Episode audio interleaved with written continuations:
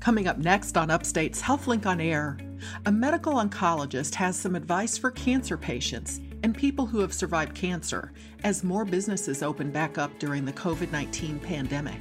I think certainly want to be able to weigh risks versus benefits, and so there's a lot of benefit for cancer patients, even those who are undergoing active treatment, to take advantage of the nicer weather to go on walks. And a microbiologist who collects ticks explains how to protect ourselves and what types of diseases these tiny insects carry. There are two ways you can do it. One, you can apply the tick repellent on human body, or you can apply the outdoor clothing with a chemical called permethrin. Permethrin kills the tick. Upon contact with permethrin, ticks will die. All that plus a visit from The Healing Muse right after the news.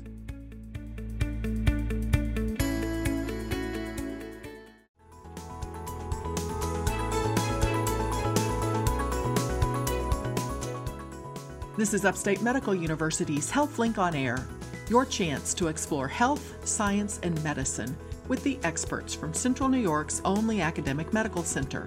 I'm your host, Amber Smith. Today, we'll learn about the diseases ticks carry and what to do if we get bit from a microbiologist with expertise in ticks. But first, a medical oncologist discusses the risks of COVID-19 for people with a cancer history.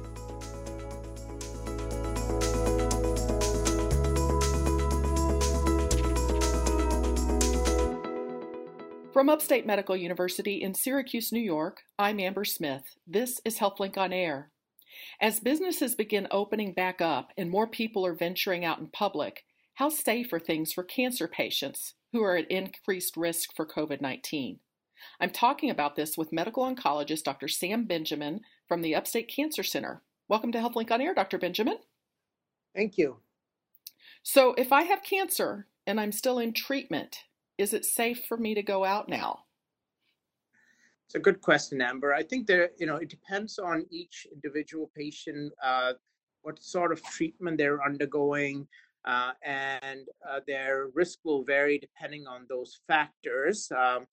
Like anything else, patients' comorbidities and so there are other medical conditions. And how immunocompromised they are from the treatment that they're receiving will dictate that. For example, patients who are undergoing would be called cytotoxic chemotherapy. So traditional chemotherapy, patients who tend to have more often lower blood counts and lower white blood cell counts, so that they would be certainly at more risk than those who would be, say, undergoing like anti-hormonal treatments for their breast cancer, for example, where their immune system is relatively intact. And we also are in the era of targeted therapies and immunotherapy, so they tend to do better in terms of their immunity and retaining their immune system. As a general rule, patients undergoing active treatment for their cancer can be more immunocompromised due to the underlying cancer itself. We've known that for a while, and we've also had early data when COVID pandemic started that patients who've had a history of treatment for cancer and who even had a history of chemotherapy, not necessarily undergoing chemotherapy at the time, were at somewhat an increased risk. I haven't seen any recent data looking at it more thoroughly, but yes, I think there's a general understanding that that's the case. So when we talk about cancer patients being at increased risk, it all comes down to their immunocompromised state. And did I hear you correctly that cancer can cause that on its own? It's not just treatment for cancer? That is right. And by that, I mean those who have active cancer. And so in a sense, if you've had breast cancer or you had a history of breast cancer 10 years ago and you may be still taking an anti-estrogen pill, that the risk may be very, very small compared to someone who is who has stage 4 breast cancer or stage 4 cancer of any sort and undergoing chemotherapy. So there is, there's definitely a variability there, right? And so a person could be on chemo or be undergoing radiation or immunotherapy. Stem cell transplant recipients, they would also be at risk too, right? Certainly. So transplant patients are always going to be at significantly increased risk. And that's one of the reasons why our bone marrow transplant team, put a halt to certain transplants for a little while, except for emergent reasons. So, they are at especially increased risk for sure, and that's a good point because they are severely immunocompromised. Now, what about someone that's several years out from cancer treatment? You know, they were treated successfully 10 years ago. Do they have to consider themselves higher risk still? Again, I think there's some data that maybe if they receive chemotherapy as part of that, as part of the treatment protocol that in the past that they may be, but I think they're still at lower risk than someone, significantly lower risk than someone who is actively getting treatment right now. And, but certainly slightly, somewhat at increased risk compared to people who've never had treatment, for sure, yeah. All right, well, let me bring us back to talking about someone who's actively in treatment now. As things start opening back up and the weather's much nicer, is it safe to go to open air spots like parks and beaches? So I think as long as they take, as long as you take common sense precautions, where you continue to maintain social distancing. And preferably wearing a mask if you're going to be to avoid coming in very close contact with folks. I think it should be safe. Open air should be safe. The more recent CDC guidance says that the transmission rate from surfaces is more limited than they may have thought. It's mainly droplets. So I think certainly we want to be able to weigh risks versus benefits. And so there's a lot of benefit for cancer patients, even those who are undergoing active treatment, to take advantage of the nicer weather, to go on walks and fresh air. And so, I think there's a balance. So I wouldn't categorically, by any means, say they shouldn't. Open spaces where you can maintain social distancing is, and then of course the recommended hygiene practices of washing hands and things of that sort are going to be helpful and important as well. Now, hand sanitizer.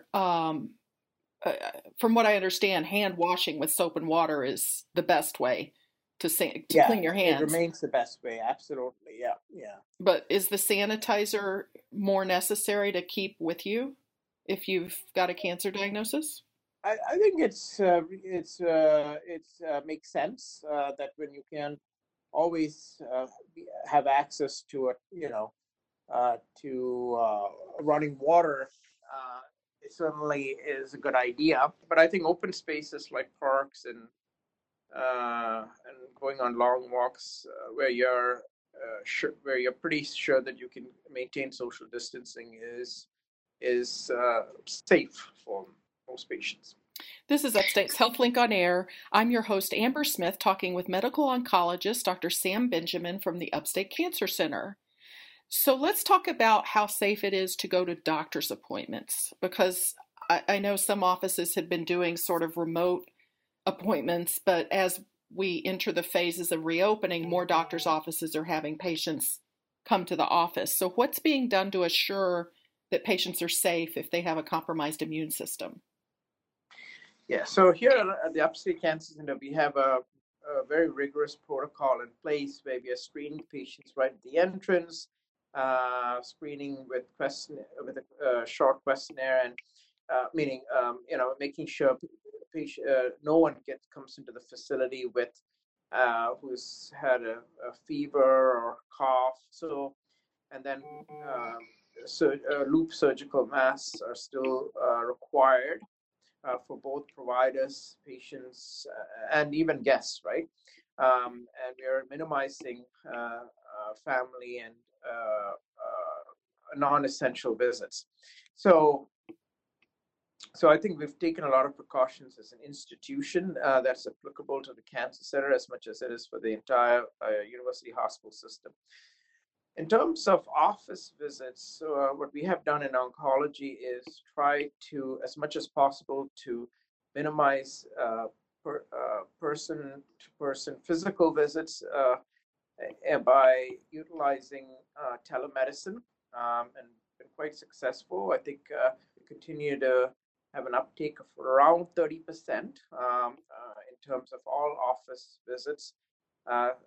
So patients who do not require infusional services, so patients who do not need to come in for chemotherapy or immunotherapy infusions, those who are on oral medications, targeted therapies, hormonal treatments, we've been able to minimize their need for in-person visits. So we've been able to cut down on the traffic, foot traffic into the Cancer Center. We have been relatively successful even in the infusional space to do so. There was a recent survey of around 55 cancer centers across the country, and I'm happy to say we've done better than most by cutting down the infusional volume by 16% compared to less than 10% in many cases in other centers. I think part of what we can do successfully is to continue to utilize technology, telemedicine technology, to minimize in-person visits as much as we can. What do you advise cancer patients or cancer survivors to do if they suspect they might be infected with COVID-19? Are they supposed to call their cancer doctor or their primary care doctor? Before each visit, especially if they're going to come in for an in-person visit, we over the phone, we do screen patients beforehand before they even come, hit the entry point. So they can contact their oncologist or their primary care physician, and we have the hotline numbers that they can call where they can still get screening done and avoid having to come into the facility itself. Now, we've talked a lot about patients themselves, but in terms of their household contacts, their spouses or children or parents, what do you advise in terms of the household people? Can they go out and interact? Can they go grocery shopping safely? And then come back home? Are there extra measures that they need to take to try to help the cancer patient or survivor stay healthy? Yeah, that's an excellent question, because unfortunately we know that around 50% of these cases are asymptomatic carriers, and so obviously we don't live in isolation. So our cancer patients live in a household where there will be family members who need to go back to work, grocery shopping. I think if they have family members, younger, either children or grandchildren, who can do grocery shopping for them and deliver them to their doorstep, that's great. But then when it comes to really immediate family members who live with them, like the spouses or even children or grandchildren, that can be much more of a challenge, I think it's going to be very, very difficult to completely avoid exposures to immediate family members. Do you recommend that cancer patients get tested? I would say no. Well, thank you so much to Dr. Sam Benjamin from the Upstate Cancer Center. I'm Amber Smith for Upstate's podcast and talk show, HealthLink On Air.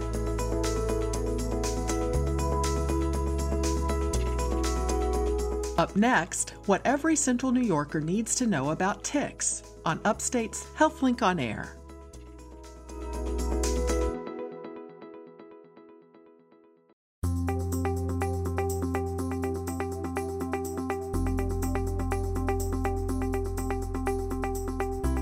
From Upstate Medical University in Syracuse, New York, I'm Amber Smith. This is HealthLink on Air. Since his lab began collecting ticks in July 2019, Dr. Saravanan Thangamani has received almost 4,000 ticks. Nearly 90% have been deer ticks, and about a third of those carried the bacterium that causes Lyme disease. Dr. Thangamani is a professor of microbiology and immunology at Upstate, and he's talking with me today. Welcome to HealthLink on Air, Dr. Thangamani. Good morning. It's my pleasure to come back and talk about the tick-borne disease and also other research that is happening in the lab. Well, tell us, what are you predicting for Central New York's tick season this year?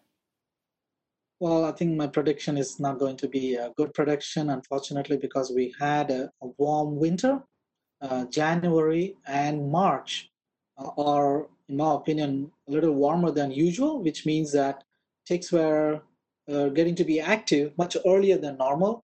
So early in the spring, we started to see a lot of ticks that we normally would see late spring, and also the emergence of nymphal ticks are a little earlier this year than we normally would see in a regular winter season. So I think it is a confluence of the events that the warm winter, and then now people are hunkering back because of the COVID-19, and then suddenly they get a good warm weather.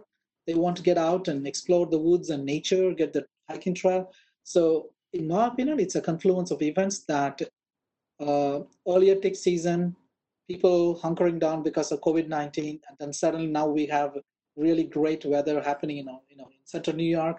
So people are getting out. Ticks are also getting out. So it is a marriage of tick-borne disease. So earlier ticks, but does that necessarily mean more ticks too? Because they have more time to... Exactly. Earlier ticks means that more ticks, and also they have more time to find a host to feed on. And it's a perfect combination of events, unfortunately.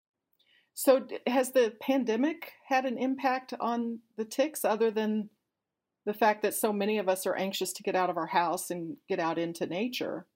So pandemic had an indirect influence on exposure of ticks, of people getting exposure, is because for the last 2.5 months, we were staying primarily inside our houses, and slowly the relaxations are opening up. We want to venture out, we want to get some, fresh air, and also, keep our body in healthy condition. We try to go out. Also, ticks are waiting for us at the time because it's perfect weather. And you may have seen on TVs and YouTubes that wildlife are roaming in the streets and everywhere, right? Wow. Which means that, it's the same thing happening. So people are not there, which means that the wildlife would actually even venture into the human trails where humans normally would actually trail. And ticks from those wildlife animals would drop off very close to the trail. So I think that COVID has an indirect effect on how people will be getting exposed to ticks. Well, your lab has been testing ticks that are sent in by the public for about a year now. Tell me what you found. How many have you received? So as of today, I'm just looking into the data that as of right now, how many ticks are in our system is 4,909 ticks. Of that, we have processed nearly 4,500. I would say that majority of them are deer ticks. And around 35% of the ticks carry at least one of the tick-borne diseases that we are testing that is highly prevalent in Northeast United States. So are all of these ticks coming from the Northeast or from New York State? Northeast is what I would safely say, because we get ticks from pretty much everywhere. We got ticks even from Florida and Arizona. But what our interest is primarily the ticks from the New York State. So that's what we analyze, and we analyze every tick, but for our public display that we display the results in our website, it's primarily the state of New York, because it's if we stretch to the entire entire United States, I don't think we have resources to do. We have the goodwill and wish to do it, but I don't think we have financial resource and also human resource to do that. But amongst the ticks that we have received from the New York State, deer ticks are the dominant ones, and almost 33%, 1 in 3 ticks carry Lyme disease bacteria. the Borrelia burgdorferi. So that's been consistent for us throughout the last year, throughout the season. Do you receive bugs that are not ticks from people? Oh, yes. You do? Yes. I would say yesterday when I was identifying a packet, it was a spider. Oh, wow. Yes. Well, coincidentally, yes, because when we don't have enough resources or staff in the lab, I can step in and help them to keep things moving. So yesterday I was asked to check one of the specimens. So I went and looked at it, and to everyone's surprise, it's actually a skin scab from a human. Oh. I thought it was a tick, but unfortunately, that's a good chunk of a skin there. So we do get other insects, primarily spiders and bugs, and at times we do get human skin samples as well. So if the majority of the ticks you receive are deer ticks, what are some of the other species that you've seen that are of the most concern to humans? So the second most tick species that we got is the dog tick, Dermacentor variabilis. It do transmit rickettsial diseases of human importance. The third and most abundant one that we are getting is the lone star tick. That is something that is of the concern to me primarily because it transmits a variety of disease-causing agents from bacterium to viruses. Also, it causes meat allergy in people. And it was thought to be in the southern United States and central United States, but in the past few years, we started to see the northward spread of this particular tick. And it carries, for me, because I'm a tick virus virologist, so I like the fact, I'm more interested in the Lone Star tick primarily because it transmits two tick viruses called heartland virus and bourbon virus. They had the potential to cause severe disease, including fatal disease in humans. So it's very important for human health. And our lab is investigating heartland virus as well. We are trying to see if we can develop novel countermeasures to prevent the transmission of heartland virus to humans. So how can you compare the Lone Star tick for me to a deer tick? Is it bigger than a deer tick, or how would people recognize it? So Lone Star female ticks are very easy to recognize because they will have a white spot on the back of the tick. So that's how you can tell immediately that it is the Lone Star female. However, even males are easy to identify. Even the smaller stages like nymphal and larval stages of the Lone Star tick are easy to identify because they will have a very long mouthpart and they are much, much larger than a deer tick. I would say 2 to 3 times larger than a deer tick. And Lone Star ticks stay attached to a mammal for at least 10 days to 12 days solidly. Because they are bigger tick means that they need to take more blood. So do they swell as they take the blood? Yes. So they become more obvious? Yeah, and you can easily find amblyomma ticks because of the sheer size. And they are very aggressive feeders. So that's big behaviorally. Deer ticks, they like to quest on the tip of the grass, wait for some human to come close by, and then they latch on our socks or our shirts, and then crawl upwards, right? Or wherever the tick want to feed on us. But the Lone Star ticks are completely different. They don't quest like the deer ticks. They actually crawl over the grasses, dry leaf, crawl over the trail paths. When they smell human odor or any mammal odor, they will crawl to the odor, the origin of odor. And if that is a human, it will easily go and latch onto the human. So we call it hunter ticks because they chase down, they actually follow the trail of the odor, human odor, or any other sense that the tick is attracted to. So do they prefer humans over animals? I think Lone Star tick, they prefer any mammal host. Honestly, I have to tell, there is no preference here because they want, if they're hungry and if a human is there, they will go to human. If they're hungry, if a deer is there, they will go to deer. And so did I hear you correctly that they can transmit something that causes a person to have an allergy to meat? Yes, it's called a meat allergy or alpha-gal allergy. So the tick saliva or the amblyomma saliva, because when I had to go step back here to tell how the ticks actually feed on us and how they transmit. So when a tick finds a perfect location in a human body to attach, so it goes through multiple different stages of feeding process. The first step is to find a safe location for the tick in such a way that humans would not recognize or whom humans would not feel. And then it will try to probe the skin with its sharp, pointy mouthparts in such a way that it can latch on itself. And while it is feeding, it secretes a lot of chemicals and compounds in such a way that we don't feel the pain. And that's why we never feel any itch or pain when the tick is actually piercing through our skin. It actually secretes those pain-killing or pain-numbing chemicals. So when it is stay attached and then it starts to secrete saliva. The saliva, what it does is actually the first purpose is to is anticoagulation, because when the tick is feeding and if the blood gets coagulated or clotted at the site or in the gut of the tick, it essentially kills the tick, right?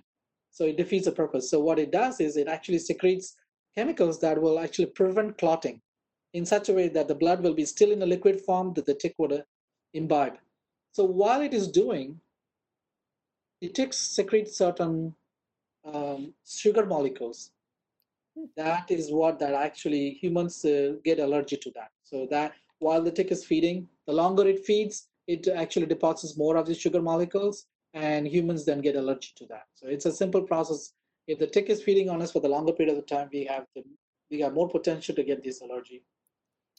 You're listening to Upstate's HealthLink on Air. I'm your host, Amber Smith, talking with tick expert Dr. Saravanan Thangamani from Upstate Medical University.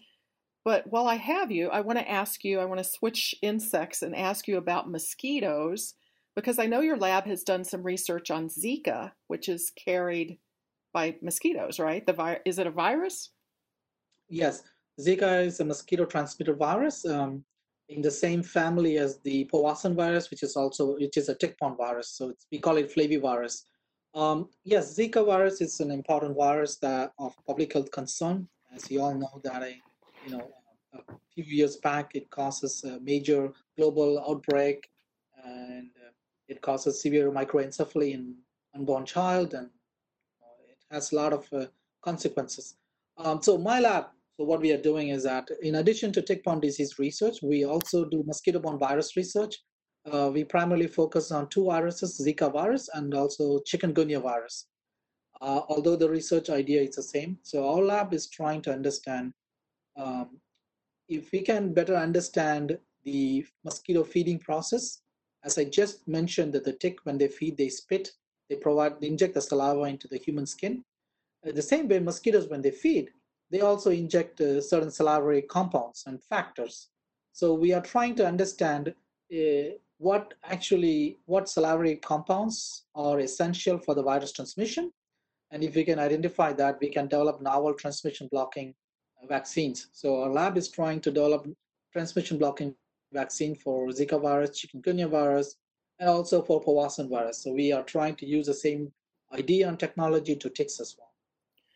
But we haven't seen Zika in central New York or chikungunya. So in New York, the chikungunya and Zika cases are primarily from the travels, so the traveler-associated cases. So if someone goes to Caribbean islands for a wonderful cruise, or they go to South America or Central America, or they go to Southeast Asia, these viruses are highly prevalent there. These mosquitoes that carry these viruses are highly prevalent there. So if someone gets bitten by a mosquito, let's say going to a tropical vacation in the Caribbean, on a cruise, and when they come back to New York, they now have the virus in their body. And in the state of New York, we do have the mosquitoes that transmits the Zika virus, which we call it Aedes aegypti. They are here, Aedes aegypti and Aedes albopictus. So these are the two mosquitoes that transmit the Zika virus. They are here in our backyard, which means that when a viremic person, when someone goes to Caribbean islands, get bitten by a mosquito and lands back in the state of New York, and if they are accidentally exposed to a mosquito, then the mosquito will imbibe the blood will carry the virus, and then the mosquito will get infected with the virus, and then if that mosquito finds another person, it transmits to the another person. So that's how a local transmission starts at a smaller micro level. So we do have the mosquitoes that are competent to transmit Zika virus. However, local transmission of Zika virus or chikungunya virus have not been reported in the state of New York. Well, let me ask you about a couple that I think have been, the West Nile virus and then EEE, Eastern equine encephalitis, right? We've at least in the past, we've seen cases of these, right? Particularly in the center of New York, we are seeing on a regular basis we call it triple E virus, which is a rare brain infection. It causes rare brain infection. However, it's highly fatal and also infects horses as well. That's why it's called equine encephalitis. And it is caused by a mosquito. We call it Culicida mosquitoes that are highly prevalent. Highly abundant in our central New York area and also state of New York. The case fatality rate is 30%. So 30% of the people who get a triple E infection would die of the infection. And on an average in the United States, we get about 5 to 10 cases. However, I must tell that last year, there was a surge in the number of cases, primarily in Massachusetts, not in New York State, but they are our neighbor state, but they suddenly got an outbreak of triple E there where several people died.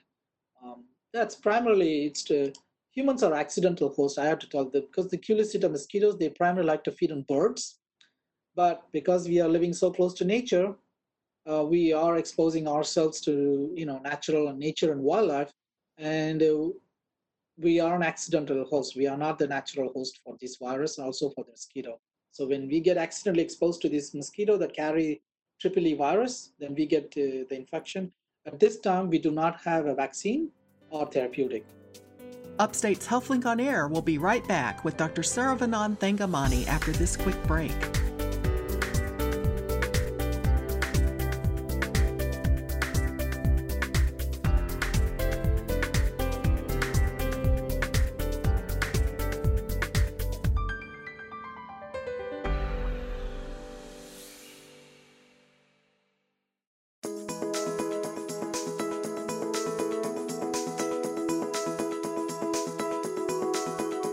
Welcome back to Upstate's HealthLink on Air. I'm your host, Amber Smith, talking about ticks with microbiologist Dr. Saravanan Thangamani. If a person ends up hiking and they come home and they find a tick on their body, what do they need to do? Can you kind of walk me through? Do they need to remove it right away? Do they need to preserve it? So when someone comes outside from a trail, we had to first start, before they are going to the trail, apply the tick repellent on their body, and preferably even on some of the outer layer clothing. Is there a particular tick repellent that you recommend? I think any tick repellent that has at least 25% DEET, D-E-E-T, is good, or any natural repellent that has oil of lemon eucalyptus. I would say that these two are really good, and I think if someone wants to look for additional options, because sometimes everyone's skin tone is different, skin reactions can be different, they can go to CDC website where they clearly list all different type of repellents that are approved by CDC. So they have to apply before they set outside, go out of their house to do outdoor activity, spray themselves with this particular tick repellent. And there are two ways you can do it. One, you can apply the tick repellent on human body, or you can apply the outdoor clothing with a chemical called permethrin. Permethrin kills the tick. Upon contact with permethrin, ticks will die. So what I normally do is I actually spray my outdoor clothes, shoes, and socks that I use for outdoor activity with permethrin every season. In addition to that, before I venture out of my house, I spray tick repellent on me. So I have a 2-in-1 protection, twice the protection. So when we go to the trails, I think what I normally tell people is that stay within the trail. Don't wander off the trails. Because if you wander off the trails, that's where the dry leaves are there. That's where, the tall grasses are there. They are the perfect habitat for ticks.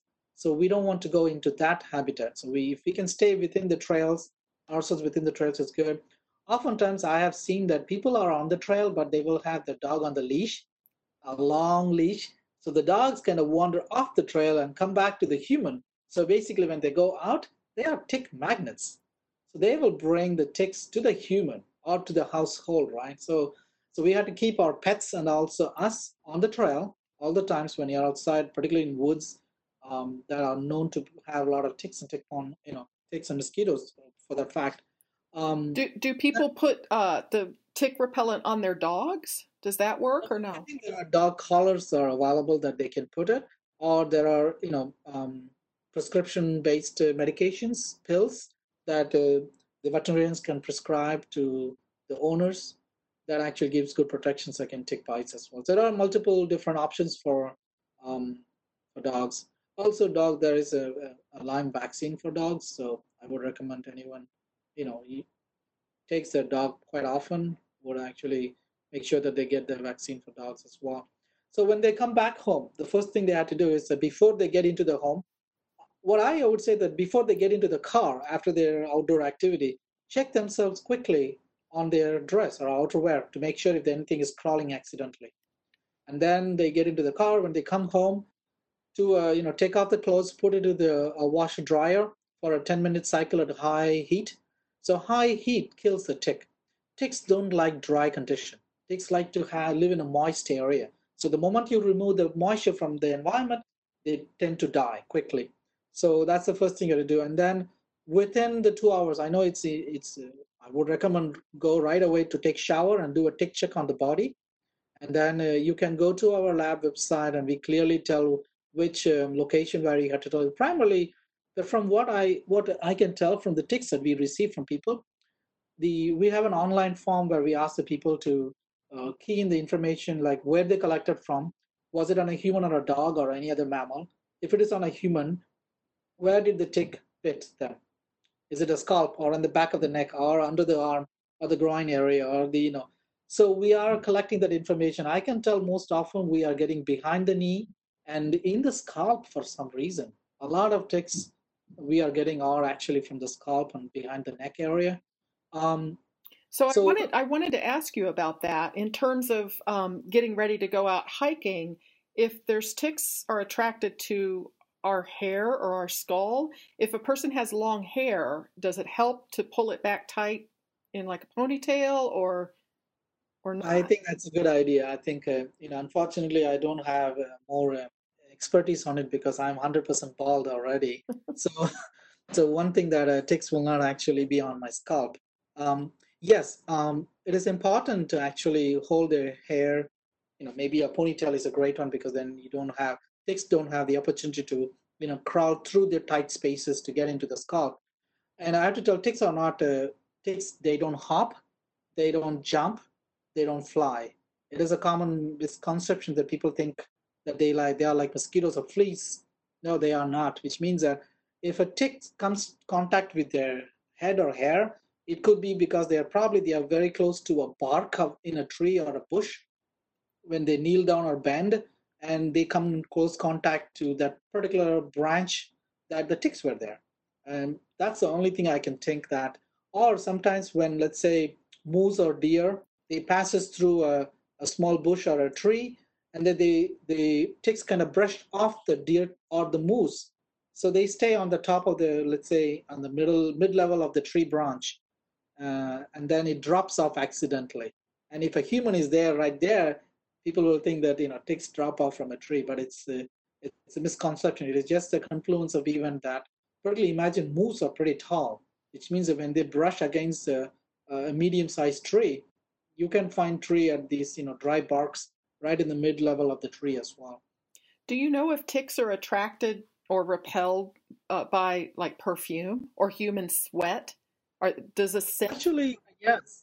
They like our dirty body odor than a fresh odor. So I think having a perfume, that it kind of it deceives the tick into belief that it is not a human or it is not a mammal. Because our body secretes chemicals, very specific chemical cues that the ticks are adapted to smell. And then that's what they are targeting. So if we change the smell, you deceive the tick into belief that there are no human there. Do you think that, I mean, I seem to know people who attract ticks. They get ticks all the time. And I know people who've never had a tick. Are there just some people that are, I don't know, built that way? Because no two humans are the same. So everyone's body odor is different. So that's probably the reason, because some people sweat a lot, some people don't. And so it has to do with all human human body, everyone is different. That's why. But it has to do with the body secretions, the body odor, the chemicals that our body exudes is what that actually makes the difference. Why someone is attracted to the ticks compared to why someone is not. Let me remind listeners, this is Upstate's HealthLink on Air. I'm your host, Amber Smith, talking with tick expert Dr. Saravanan Thangamani from Upstate Medical University. And so I want to get back to, if you get home and you get in the shower and you do find a tick on your body, how do you go about removing it safely? Yeah, I think that, again, the important thing is that they have to pull the tick upwards, like I would say exactly 90 degrees to their body or the skin, in such a way. Use a fine tweezer and then pull really upwards 90 degrees. Don't pull in an angle, just pull really upwards. So it actually releases, it pulls the mouth parts also from the skin. You don't want to leave the mouth parts of the skin inside because it can still cause some allergic reactions, because it still has the sharp serrated edges of the mouth parts, and also the, some of the, it's kind of itchy thing. You don't want to have it. So if you pull straight away, 90 degree angle, pull upwards, you will be able to pull the tick intact. And what I would suggest is that if they want to know, I mean, there are two things they have to do. As soon as they pull up the tick, put the tick in a pill bottle or whatever, or a Ziploc bag immediately. And then wash the surface at the site of tick bite with a mild soap or, you know, with a hand sanitizer as well, kind of nicely rub it off. And then for the next 30 days, if someone got bitten, next 30 days, I would advise them to monitor for classical symptoms of tick-borne virus or any acute febrile illness, like fever, malaise, arthralgic symptoms, any sickness. So like muscle aches, body aches, things like that? Exactly. And then if they have a fever or if they start to see a rash at the feeding site, they should contact their public health provider right away. And in addition to that, if they want to know what the tick has in them, they can actually go to our lab website, thangamani-lab.com, and send the ticks to our lab at Upstate, and we can test the tick, we can identify the tick, we can test what the tick is carrying, and then let them know the results as well. Let me tell listeners that is actually thangamani-lab.com, Thangamani Lab. And they need to, does the tick need to be alive when they send it in? It does not have to be alive, but we like to keep it fresh. Even if it is dead, if they are kept fresh, like what I mean fresh is that put a piece of moist tissue there, that would be great. It's just that because if the tick's dry, it is very difficult to extract biological material from them. If we can't extract the biological material from them, means that our results may not be accurate. And that's why, you know, we want to make sure that there is some still, let me call it, there's still some meat left in the tick so that we can extract the material. And so one of the scientists in your lab looks at each tick that comes in, right? Exactly. So we have a pipeline assembly or assembly pipeline in the lab where when we receive the tick, so we normally receive the, you know, the envelopes to our, let's say, drop-off location in our building around noon. So we go around 1 o'clock or 1:30, you know, bring all those envelopes to the lab, and then we will open one by one, identify them under the microscope, and then document what we find into our database. So in contrary to the previous year we asked the public to write everything in a piece of paper, send it together with the tick. But now we have kind of a little bit upgraded ourselves to a little bit of automation. So before sending the tick to the lab, we request the public to go to our lab website. There is a sample submission form, tick submission form. If they can click onto that, it will ask certain questions. They can key in that question. It's very simple. Maybe it will take only like a minute or two to fill in. So once they complete that form, they will be given a tick ID. So when they send the tick to us, all they have to do is to put the tick ID into the in the envelope somewhere written there with pencil or a pen. And when we receive the tick in the lab, we open the envelope. We then look for this particular tick ID. It pulls all the information what the user have submitted to us. And then we add our information onto the form, what tick species it is, Does it look like it was attached to a human or not? If so, how long the tick was attached to it? So we document some information for scientific purposes. Once that documentation is done, we put the tick into a special solution to grind the ticks. So that's where we need to, that's the step that allows us to extract the biological material from the tick. And once that biological material is extracted, we then look for specific nucleic acid regions that corresponds to a particular tick-borne disease agent. So it's very specific. It will only pull an agent that is specific. If it is a Lyme disease agent, it will only pull Borrelia burgdorferi. So we then identify the sequences in those biological material, and then we have a computer that actually, we have a system in such a way that we then document everything into our database. As soon as we put into our database, the submitters will get an automatic email with the results. So there is no human-to-human interaction anymore in our lab. It's like everything we try to go. So when someone submits a tick, they will get a reminder, like an update one, which is basically has the information of what they submitted. It's a document that what they submitted to us with the tick ID. When we receive the tick in the lab and we document it that we have received it, there is an acknowledgement email that will be sent out. So that is the email number 2. Email number 3 is when we conclude our results. When I'm ready to say, okay, we are ready, this is the result. When I click the button, they automatically get the results as well. In addition to that, they can go to our website, use their email and tick ID to pull all the tick submissions they have done in, and then find the results as well online. So beyond the information that goes to the person who found the tick, what is your lab doing with all of this information collectively? Like, why are you doing this? Yes, so our agenda, our objective is to understand the geographical expansion of the ticks and tick-borne diseases in the state of New York. We would like to do this for at least 5 years. You know, obviously it depends on budget and human power. So that's something that we are wrestling with it, but it's always going to be a problem for any researcher to get funding for research. But our idea is that we will do this for at least 5 years. So we can then compare year 2019 to year 2020 to 2021, 2022, and then we can actually slowly understand in a particular county. Let me take an example of Onondaga County. Let me say that it's a hypothetical situation. We saw, let's say 1% of the ticks that we received are Lone Star ticks in Onondaga County for the year 2019. And then we start to see 2% in 2020, 3% in 2030. You know? So that's what we are trying to see, is that can we actually track this emergence in a real time over the year. In addition to that, we are tracking all the ticks, not just the Lone Star or deer ticks. We track nearly 11 ticks, whatever is prevalent in New York State. And also we detect 11 different pathogens or disease-causing agents in our New York State. So we can actually, in addition to Lyme disease, we can also track other tick-borne diseases that are transmitted in our state. In addition to that, we are capturing weather information, because that's the reason why we want to know the zip code and also the date of collection. So we can then use the weather data to predict, does climate has any influence on this emergence? So that is the second thing. The other thing is that, like you were asking earlier, does the tick has any special preference to a particular host, human versus a dog versus, so that information also we are capturing. So over the time, you'll be able to tell which host species the ticks are interested in feeding on. But I have to tell you, it's a fact.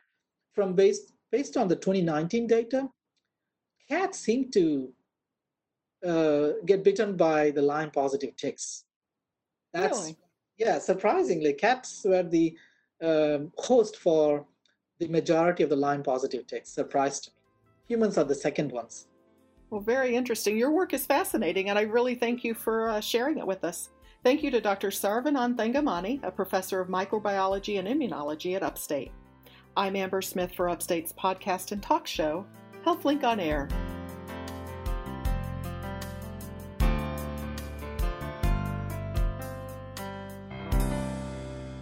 And now, Deirdre Nealon, editor of Upstate Medical University's Literary and Visual Arts Journal, The Healing Muse, with this week's selection. Claudia Redder teaches at California State University at Channel Islands. Her poem Brain Fog attests to the hard work rehabilitation takes as a patient strains to return to her former state. Between each read sentence, I rest. I stare at my PhD dissertation, then copy the complex syntax of one sentence, then substitute words. I imitate my former self, mirror the text with my new handwriting, sloppy as a 10-year-old's scrawl. I think about Elizabeth Bishop's toucan, because I could use uncomplicated mirth and not think about the leak in the roof which cannot be located, or the sieve of my brain through which words fall like tufts of feathers drifting off the planet. Life collapses to one room, surrounded by books I love that I can no longer read, my own Leaning Tower of Pisa. Yet, having left the East Coast years ago, I can still summon the red sumac when driving north on I-95, a mark of transition between seasons and counties, the red berry talisman letting us know we are nearer our goal. It still grows on that bit of highway, and I am still driving by, hoping for a glimpse of this berry, hungry for something I can name.